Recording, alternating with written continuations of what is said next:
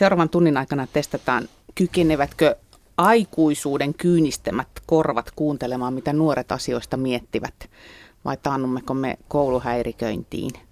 Puheenvuoro on kolmella yhdeksättä luokkaa käyvällä uutisluokkalaisella, ja teemoja ovat koulutus, turvallisuus ja kulttuuri. Tämä on siis tällainen tuoreutettu versio eduskunnan kyselytunnista. Minä olen Paula, hieman pisteliäs, mutta kovin kiltti ihminen. Toisena kyselijänä on Maria. Mä oon aika herkkä ja toisinaan kainostelevakin, mutta pohjattoman utelias. Mä olen Sara Hadoja ja mä olen 15-vuotias ja oon tällainen sosiaalinen ja pirtsakka. Joo, mä oon Nahjan Hokue, 16-vuotias ja koen olevani avulias ja sosiaalinen. Mä oon Julia Mäntylä, mä oon 16 vuotta ja mä oon iloinen, avoin ja urheilullinen henkilö. Tervetuloa. Te olette kaikki Helsingin uudesta yhteiskoulusta, eli pääkaupunkiseudun koululaisia.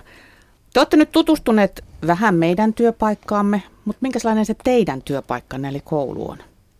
Kyllä mä tykkään ainakin omasta koulustani tosi paljon, että siellä on mukavat opettajat ja mä tykkään meidän koulurakennuksesta. Siellä ei mun tietääkseni ole onneksi mitään sisäilmaongelmia niin kuin monissa muissa Helsingin kouluissa.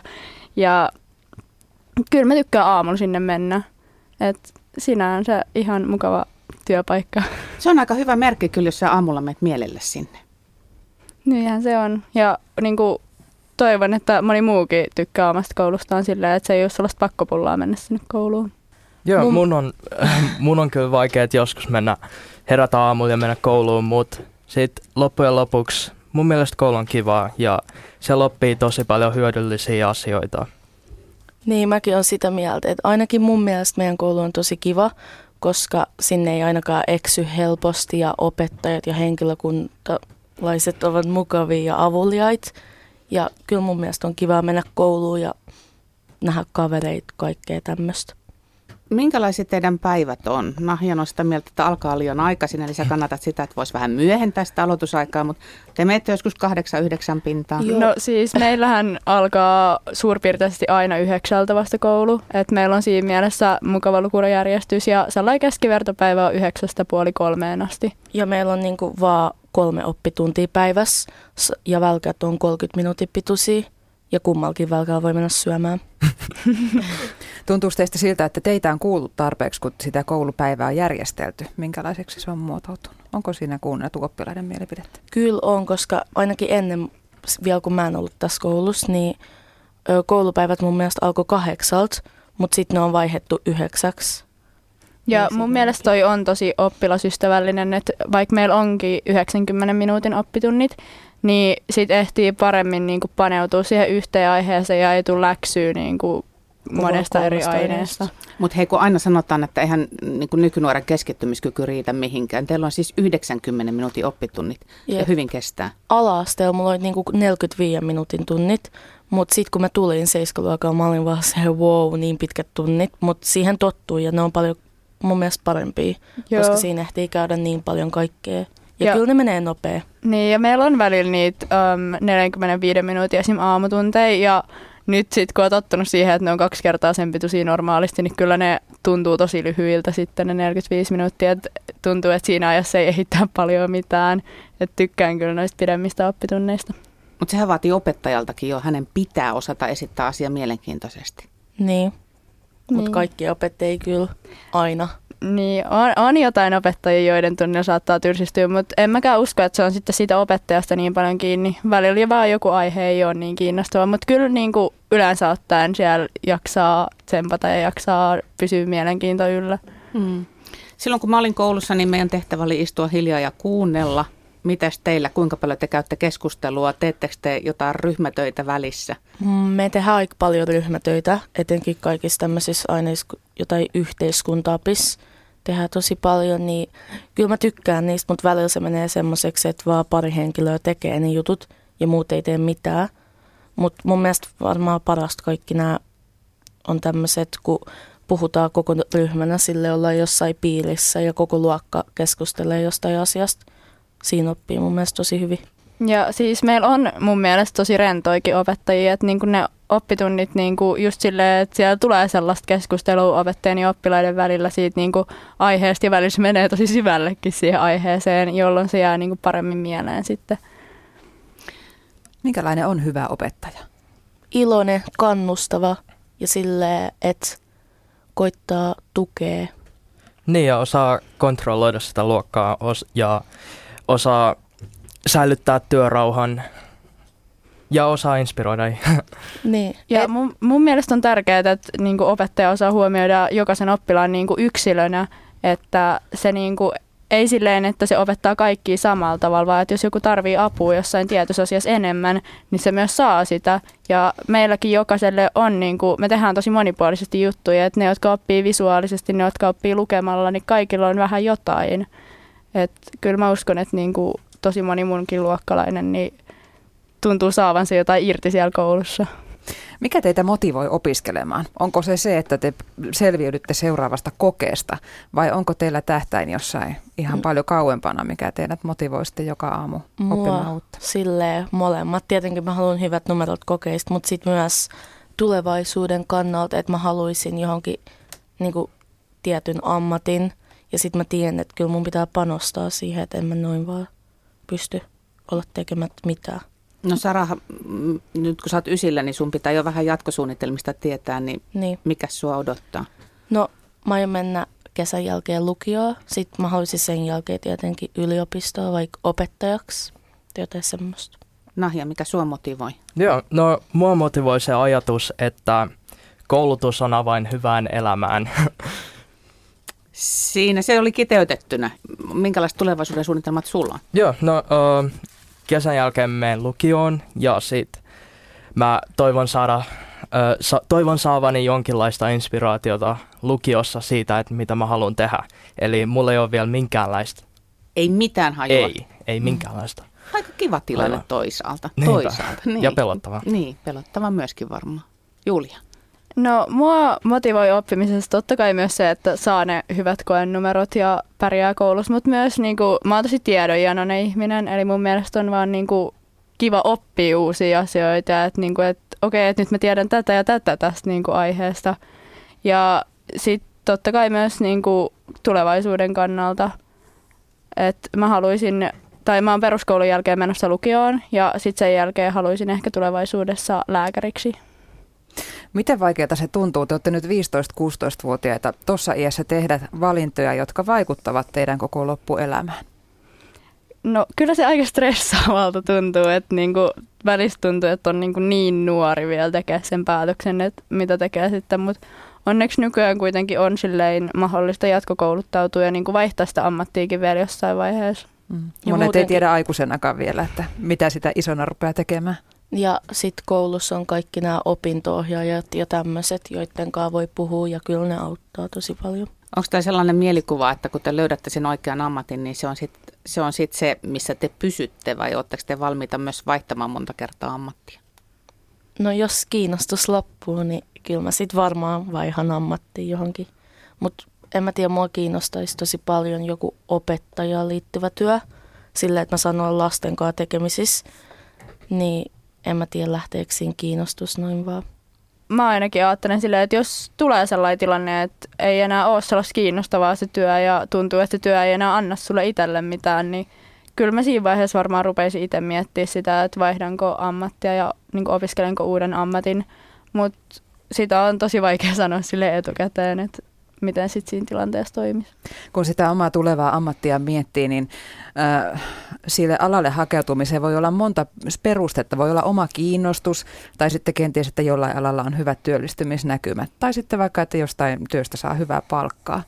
Mikä teitä motivoi johonkin tiettyyn suuntaan? Mikä on se päällimmäisin tekijä? No mulla ihan se, että niinku sen työn pitää olla niinku mielenkiintoista. Ja silleen onhan se nyt hyvä sit, jos niinku työllistymisnäkymä on niinku hyvä ja palkka on hyvä, mutta ei ne ole mulla sellaisia ensisijaisia kriteerejä sen ammatinvalinnan suhteen. Niin, mulkin sama, koska en mä haluiskaan silleen, että mä menisin joka päivä töihin vaan sen rahan takia tai jotain tuommoista. Että silleen, että mä menisin iloisen töihin ja että mua oikeasti kiinnostaisi sitä asiaa. Mm, Nahjan ei vielä tiedä, mitä meinaa, mutta mitä sä, mitä sä luulet, kuinka paljon sulle esimerkiksi palkka tai se kiinnostus vaikuttaa sitten siihen? Uh, no, hmm. Kyllä, kyllä palkka on mun mielestä tärkeä asia, mutta niin kuin Julia ja Sara sanoi, niin myös se mielenkiinto sitä työtä kohtaan on tosi tärkeää. No, te olette nyt jatkamassa lukioon, mutta jos ajattelette tuota peruskoulua, jota olette käynyt nyt pitkän rupeaman, niin onko teillä ajatuksia siitä, että miten sitä pitäisi uudistaa? Onko tullut aha-elämyksiä, että mikä voisi olla toisin? No mun mielestä, mä en tiedä pystyykö tällä tehdä koulussa, mutta ehkä enemmän semmoista, miten kaikkea veroja ja tämmöisiä hoidettaisiin, koska jossain vaiheessa ne tulee meille niin kuin ajankohtaisiksi, niin se olisi mun mielestä aika tärkeää. Ja joku lepotunti olisi kiva, kun välillä ne päivät on vähän liian raskaita. Joo, ja mikä se oli? Niin, kotitalouteen kuuluu myös esim. astioiden pesu ja kaikki vaatteiden pesu. Niin mun mielestä näihin asioihin pitäisi, niin kuin, näiden asioiden opettamiseen pitäisi keskittyä paremmin. Ja siis mun mielestä olisi tosi hyvä, kun eri aineiden opettajat tekis niin tällaista yhteistyötä keskenään, koska loppujen lopuksi tosi monet aine, aineista on sellaisia, että ne muodostaa sellaisen niin kuin yhtenäisen öö, verkoston periaatteessa, että biologia liittyy maantietoon ja liittyy yhteiskuntaoppiin, mutta sitten kun niitä opetetaan koulussa sellaisiin erillisiin aineina, niin sitten niitä yhteyksiä ei välttämättä ymmärrä ja sitten on hankala ymmärtää sellaista yksittäistä asiaa. Kaikki kotona saa tänään tuulahduksen paitsi tästä päivästä, niin myöskin tulevaisuudesta. Uutisluokkalaiset ovat äänessä ohjelmassamme ja he ovat Sara Hada ja Julia Mäntylä ja Nahjan Hogue. Koulumaailma on paljon monikulttuurisempi kuin meidän aikanamme. Ja ulkopuolisin silmin näyttää siltä, että yhteiselo on kitkatonta. Mutta onko se sitä? No siis kyllä meidän koulussa on paljon ulkomaalaistaustaisia ja en mä huomaa siinä mitään eroa. Ne on mun koululaisia ja mun kavereita siinä, missä ihan perussuomalaisetkin nuoret. Et kyllä se mun mielestä on sellaista kitkatonta. Mutta se on mun mielestä paljon kivempaa kans, että ei ole vaan esimerkiksi suomalaisia, että on kaikki eri kulttuureita ja sitten siinä oppii tuntee näitä paremmin ja työskentelee muiden paremmin. Silloin kun minä olen käynyt koulua, niin jos koulussa oli joku ulkomaalaistaustainen, niin, niin se oli erikoisuutta. Mutta onko se nykyään ihan, että siihen ei tavallaan kiinnitetä edes huomiota? Joo. Joo, ei siihen kyllä taida monikaan huomiota kiinnittää.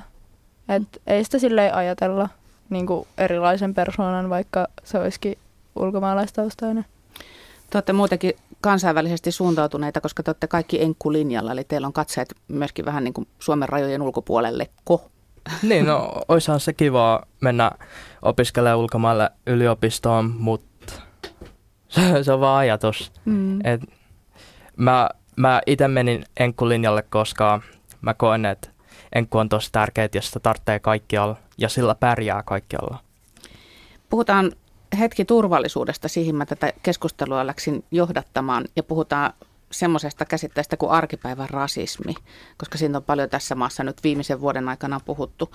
Onko sellaisia tilanteita tullut teille vastaan, että olette kohdannut rasismia? Joo, siis pari viikkoa siitä viimeksi mä olin kaupassa.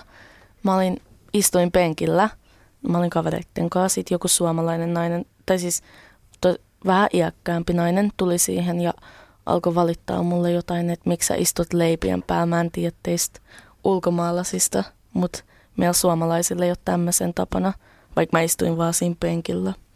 Niin mä olin vähän se okei. Okay.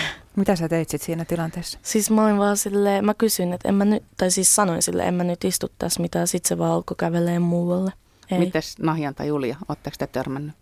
No mä oon kuullut tosi sellaisia surullisia asioita äh, rasismiin liittyen, mutta mä en ole itse kokenut noin pahoja asioita, jo, kuin joita mä oon kuullut. Ja esim. viime aikoin on ollut tämä Valtteri, poika. Mm, televisiosta tuttu. Niin. niin.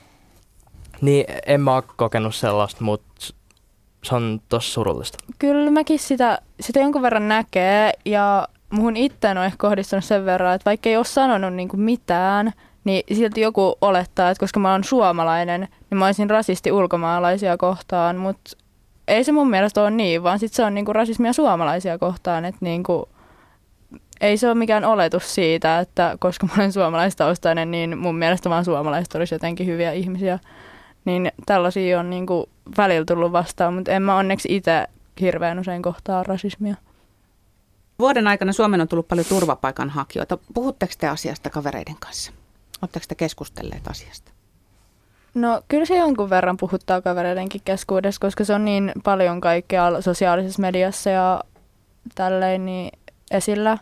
Mutta siis vähän niin on totta kai mietitty sitä, että niin kun vaikuttaa siltä, että niillä ei hirveästi sit tunnu niin löytyvä työpaikkoja, niin että miksei niitä oteta töihin samalla tavalla kuin, niin kuin muitakin ihmisiä. Ja totta kai nyt työllisyystilanne ei Suomessa ole kovin hyvä, mutta silleen, että yritettäisiin saada ne mukaan niin osaksi yhteiskuntaa sitten. Miten teidän mielestä tulokkaat saataisiin parhaiten sopeutumaan Suomeen? Mitä keinoja olisi? Mun mielestä yksi olisi, että äh, liikunnan kautta. Okei, Joo. kerro tarkemmin. No esim. jos vaikka pidettäisiin jotain kuoripalloturnauksia. No, Mutta niinhän sitä esimerkiksi sanotaan, että jalkapallo on koko maailman yhteinen kieli. Niin, mm. mä olin just sanomassa tuosta jalkapallosta, en miettinyt tuota liikuntajuttua, mutta nyt alkoi mietittää, että kyllä se olisi hyvä idea, jos olisi silleen kaikenlaisia ihmisiä seassa yhdessä joukkoessa, niin on pakosti toimia jotenkin. Siis niin on pakko toimia jotenkin yhdessä. Sitten se yhdistäisi. Joo, ja mun mielestä jossain paikkakunnilla on kokeiltukin sitä, että on järjestetty tällaisia matseja, että on kutsuttu turvapaikanhakijat mukaan, mukaan pelaamaan. Ja toisaalla on sitten taas järjestetty treenivuoroja, että on saatu edes jotakin tekemistä mm. ihmisille, jotka tulevat vieraseen paikkaan, jolla ei ole tekemistä, niin sitten sen urheilun kautta on tavallaan ollut hyvä aloittaa jotenkin se mm. Mut sopeutuminen. Niin. Mun äiti työskentelee tuolla turvapaikanhakijoiden semmoisessa talossa, niin se on kertonut mulle, että niillä on järjestetty kaikenlaisia urheilu, urheiluun liittyviä juttuja. Sitten siellä on kaikki erilaisia esineitä, että kyllä niillä on jotain tekemistäkin. Sä oot ihan jäljillä Nahian tässä hommassa mm-hmm. selvästi, että muillekin on tämä ehkä käynyt jo mielessä, mutta enemmänkin voisi olla. Mitäs muuta? Mitä on semmoisia keinoja, millä saataisiin tulijat sopeutumaan Suomeen? Koulu tietysti. Mm. No ainakin se, että niinku just niille opetetaan suomen kieltä ja että ne oppis sen kielen ja suomalaista kulttuuria, niin se olisi tärkeää, että ne niinku sit ymmärtäisi sitä, että miten suomalaiset käyttäytyy ja niinku, että sitten ne osaisi myös itse miettiä sitä sitten, että mikä on sopimatonta ja mikä sitten sellaista toivottua. Musta tuntuu, että mitä vanhemmaksi ihminen tulee, niin sitä enemmän se alkaa olla sitä mieltä, että tämä nykymaailma on kauhean turvaton ja sellainen turvallisuuden tunne kärsii. Mitäs mieltä te olette? Kärsittekö te, tai no, otetaan siitä, että onko teidän mielestä Suomi turvallinen maa? On mun mielestä verrattuna tosi moniin muihin maihin. Että ei mulla kovin monesti oikein sattuu mitään semmoista, joka on saanut mun olon semmoiseksi, että mulla ei ole turvallista olla. Entäs Joo, munkin, munkin mielestä Suomi on tosi turvallinen maa. Esim. jos vaikka verrataan mun kotimaahan, Bangladesiin, jossa mä oon käynyt, niin mun mielestä Suomi on paljon turvallisempi. niin, sama kuin verrataan Irakiin, josta mä oon niin paljon turvallisempaa. Kyllä munkin mielestä Suomi on niinku tosi turvallinen maa verrattu moniin maihin, jos mä oon niinku esim. matkustellut ja tykkään asua Suomessa. Että niinku ei, ei tarvi olla koko ajan sellaista pelkoa, vaikka niinku, kun liikut vaikka illalla. Mullakin loppuu treenit yleensä aika myöhään, niin mun ei tarvi niinku pelätä sitä, että pääsenkö mä sieltä treenihallilta kotiin, vaan niinku sit, kyllä niinku välillä saattaa käydä mielessä, että jotain voikin sattua. Kyllä kuitenkin on se turvallisuuden tunnekin. Mitkä on sellaisia asioita, mitkä jollain tavalla sitten siihen teidän turvallisuuden tunteeseen vaikuttaa? Mikä pelottaa? No terrorismi ja kaikki ilmastonmuutos kanssa. No siis niin kuin mun mielestä ainakin mulla itsellä on se, että Suomessa on tosi hyvin esim. iltasi valaistu kaikki paikat ja niin kuin kadut ja muut. Niin se lisää sellaista turvallisuuden tunnetta, kun ei tarvi niin kuin kävellä silleen vaan yksin pimeässä, vaan sit niin kuin, sä pystyt kävellä ihan hyvällä kuntoisella tiellä ja siellä on valot päällä ja sä niin kuin näet, mitä sun ympärillä tapahtuu. Hmm, ja sitten kans kaikki tällaiset stereotypiat esim. että jotkut sanoo, että Kontula on getto tai sellainen vaarallinen paikka, niin tollaiset asiat kans saa sellaisia ajatuksia mm. aikaa, että se paikka on tu- vaarallinen. Tuoksi tälle turvattomuuden tunnetta se ajatus, että, että miten te löydätte paikkanne maailmassa? Te olette nyt niin kuin aikuisuuden kynnyksellä kohta puoliin. Ja pitäisi jotenkin se oma tila raivata, niin onko teillä yhtään sellaista, onko se enemmän iloa ja riemua ja odotusta vai onko teillä myöskin semmoista huolestumista siitä, että miten mun käy? No kyllähän se vähän mietityttää, että miten sitten aikuisena tulee pärjäämään, että saako sellaisen työn, millä pystyy tuoda leivän pöytään ja tälleen, mutta kyllä mä oon aika luottavaisin mielin matkalla sinne omaan tulevaisuuteeni. Tietenkin vähän pelottaa, kun ajattelee tommosia juttuja, koska ei koskaan voi tietää, mitä tapahtuu. Mutta kyllä mä uskon, että kyllä mä jotenkin selviin. Joo, ja niin kuin sanoin aikaisemmin, että koulutus on avain hyvään elämään. Mm. Mä pyrin uskomaan tuohon ja koitan menestyä opinnoissani ja sitten toivottavasti kaikki käy hyvin. Niin, eli sä ainakin teet itse kaikki sen eteen, että, että sä löydät sen paikan maailmasta. Niin. No, ei huono suunnitelma ollenkaan. Mitä hyvä elämä teillä on paitsi, paitsi koulutusta ja ammattia? Niin mistä muista asioista hyvä elämä koostuu? No perhe on mulle tosi tärkeät ja uskonto, kaverit ja tämmöiset jutut. Mu- ja muutenkin kans turvallisuus, että mitä mun ympärillä tapahtuu. Kyllä mullekin niin kuin oma perhe ja omat kaverit ja se oma asuinalue, missä on niin kuin tottunut elämään ja sitten se turvallisuuden tunne, että niin kuin just, että ei tarvitse pelkää koko ajan, niin ne on niin kuin tärkeitä. Hyvän elämän aineksia. No, noi, jotka Sara ja Julia sano ja, ja et pystyy avautuu, että on jo, joku sellainen kaveri, jolle pystyy avautuu, kun kaikki ei ole hyvin. Mä pan teet vähän kuvittelemaan tulevaisuuteen vielä. Otetaan tästä nyt kymmenen vuotta eteenpäin, niin missä te olette, mitä te teette? Sara? Öö, mä oon varmaan silloin yliopistossa vielä tai just valmistautunut. En mä vielä paremmin osaa sanoa, mutta ainakin niin mä toivoisin. Mun mielestä olisi tosi kiva käydä yliopistoon jossain ulkomailla, vaikka kyllä Suomessakin olisi kivaa. Mutta se vaan, en mä tiedä, avartaisi silmiä enemmän. Joo, mäkin näen vielä kymmenen vuoden päästä itteni opiskelevan yliopistossa. Suoritan varmaan jotain tosi pitkää tutkintoa, mutta mä luulen, että mä opiskelen aika pitkään, jotta mä saan aikaa miettiä, mitä mä teen, mm-hmm. mitä mä teen työksi. Mm-hmm. Kyllä mäkin yhdyn näihin Sara ja Nahianin sanoihin, että luultavasti olen opiskelemassa toivon mukaan yliopistossa, miksei jossain muussakin niin kuin opiskelupaikassa ja sitten miettimässä varmaan aika lailla siinä vaiheessa jo sitä, että niin kuin mihin, se, mihin sen oman elämän sitten rakentaa ja kenen kanssa. Huomaat sen Maria, kun siis 15-16-vuotiaat odotetaan, että ne ajattelee vain tyttöjä tai poikia ja hauskanpitoa ja niin edelleen. Näin mm. sanallakaan. Julia vähän tuossa lopussa vihjasi siihen, että ehkä se elämänkumppanikin siellä voisi sitten jossain niin. kuvioissa olla, mutta pääsitte yllättämään. Kaikki kotona ohjelmassa uutisluokkalaiset ovat äänessä. Täällä on Sara Hada ja Julia Mäntylä, Nahjan Hogue, kaikki 15-16-vuotiaita ysiluokkalaisia, opiskelevat Helsingin uudessa yhteiskoulussa englannin kielen linjalla – ja puhutaan nyt sitten semmoisesta asiasta kuin kulttuurista. Käsitteenä tosi himmeä, mutta yritetään pikkusen, pikkusen päästä siihen sisälle.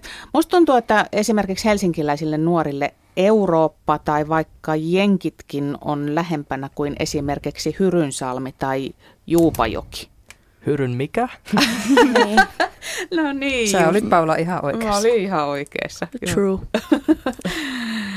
Miten paljon te matkustelette? Onko muu Suomi teille ollenkaan tuttua? Kyllä mä, mulla asuu niinku tuttuja ja sukulaisia aika lailla ympäri Suomea, niin kyllä mä Suomessa tuun, niinku Suomessa matkustelen ja lisäksi kaikki kisareissut ja muut, että tunnen aika hyvin jotain niinku varsinkin isoimpia Suomen kaupunkeja, että on tullut käytyä niissä. Ja kyllä mä niinku Suomessa ihan sisälläkin tykkään paljon matkustella, että Suomi on kaunis maa. Pohjoisin paikka äh, Suomessa, jos mä oon ollut, on varmaan Tampere. Ja niin, mä, jos me käydään jossain Suomen sisällä lomalla, niin sit yleensä Etelä-Suomessa.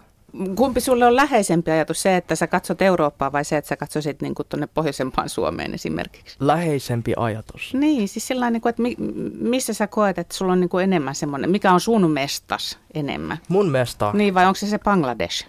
Ei, ei. Uh, mm, mun mesta Etelä-Suomi, Helsinki. Entäs Sara? No, kyllä mä oon jotain matkustellut Suomessa, mutta varmaan pohjoisin paikka, jos mä oon ollut, on Kuusamo. Niin joissain kylpylöissä, mutta en mä ole paljon muuta. Mm, Niin kyllä mä tunnen Etelä-Suomen paremmin kuin tuon pohjoisen. Tuntuuko teistä siltä, että olisiko teillä samanlaiset mahdollisuudet kouluttautua ja suuntautua aikuisuuteen, jos te olisittekin vaikka rovaniemeläisiä? No kyllä varmaan, kyllä Suomessa kaikkialla on mun mielestä aika hyvä koulutusjärjestelmä tai systeemi. Joo, siis mulla asuu yksi mun tosi hyvä kaveri Rovaniemellä ja kyllä mä uskon, että tai siis, niin kuin kyllä sillä ainakin näyttää olevan ihan yhtä valoisat tulevaisuuden suunnitelmat ja mahdollisuudet kuin mitä mullakin on. Et ei sillä Suomen sisällä ole niin väliä, että mihin sä oot syntynyt. Tietyt sukupolvet vaalii suomalaista kulttuuria, mutta mitä se teille tarkoittaa, suomalainen kulttuuri? Mitä teille tulee ensimmäisenä mieleen siitä? No. Sara huitoo jo sieltä. Minä, minä.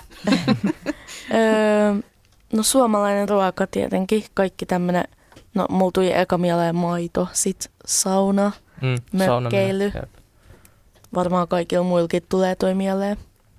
Kyllä mullakin, niin kuin, jos ihan perisuomalaista ajatellaan, niin että kesämökki jonkun järven rannalla ja siellä sitten Karjalan piirakoita ja Karjalan paistia. Onkohan kenenkään elämä oikeasti semmoista? Niinpä, ehkä onkin, mutta onko teidän elämä oikeasti semmoista? Liippaako mikään näistä te lähellekään mökkeilyt ja saunat ja karjalanpaistit? No meillä on sauna kotona. Kyllä meilläkin on sauna kotona ja siis Karjalan piirakat ja Karjalan paiste niin on sellaisia ruokia, mistä tykkään to- itse tosi paljon, että kyllä sinänsä on niinku liippaa ihan läheltä. No niin. Karjala piirakat, joo, sika hyviä, syön. Ja saunan myös. Ai, kaikki, kaikki on saunadikkareitakin. Kyllä. Joo. Miten sitten kun mennään tällaiseen perinteiseen kulttuuriin, eli puhutaan nyt musiikista, leffoista, kirjoista. Otatteko te, tai siis esimerkiksi musiikissa, niin kuunteletteko te livenä jossain paikan päällä musiikkia vai onko kaikki verkossa? Verkossa enimmäkseen. Joo, mullakin. Kyllä mä, mä itse käyn jonkun verran kesällä esim. jossain niinku konserteissa tai jollain pienillä festareilla, mutta niinku kyllä se aika lailla sitten muuten vuodessa menee sinne niinku nettiin, mistä sitä kuuntelee. Totta kyllä aika hyvin nyt tuollaisen puolisen tuntia enemmänkin kuin tässä alkuhäselystä ollut, niin te olette ollut irti puhelimesta, että mä huomaan, että ei se nyt ihan teille käteen kiinni ole kasvanut kuitenkaan. Ei niin. Onneksi. Osa- Ei se. Musta tuntuu, että se on vähän sellaista stereotypia nuorista, että kaikki olisi tosi puhelimeen kiinni kasvaneita, mutta en mä niinku ainakaan omasta kaveripiiristäni koe, että monikaan olisi sellainen hirveä puhelinaddikti. Niin, kyllä mä pystyn olemaan tunnilla ilman puhelinta, mutta kyllä välillä se aihe on vähän semmoista, joka ei kiinnosta yhtään. Niin kyllä sit se puhelin tulee otettu esiin. Paljonko teidän semmoista kavereiden kanssa kommunikointia tapahtuu WhatsAppissa tai, tai muuten puhelimen välityksellä? No, No. mun kohdalla ainakin tyyli 80 prossaa meidän keskusteluista on tyyli WhatsAppin kautta. Mullakin kyllä aika paljon, kun just urheiluharrastus ja aika paljon aikaa siitä, että ei voi nähdä, niin sitten siinä treeni, treeneihin mennessä ja sieltä tullessa, niin sitten WhatsAppin kautta keskustelu joidenkin kavereiden kanssa. Sama. Sama juttu. Julia siis harrastaa urheilua, tarkemmin mitä? Mä harrastan voimistelulajia nimeltä Team Gym. Se on tunnettu aikaisemmin nimellä näytösvoimistelu. Tiukat harjoitukset monta kertaa viikossa. Öö, joo, aika tiukat, että tällä hetkellä on neljä kertaa viikossa sillä, että tulee sellaisia 11-tuntisia treeniviikkoja. sit. Mä en harrasta mitään tuollaisessa seurassa, mutta mä valokuvaan tosi paljon ja ulkoilen. Joo, mä, ö, mä käyn lenkeillä, pyöräilen, skeittaan. No ei, mä cruisaan.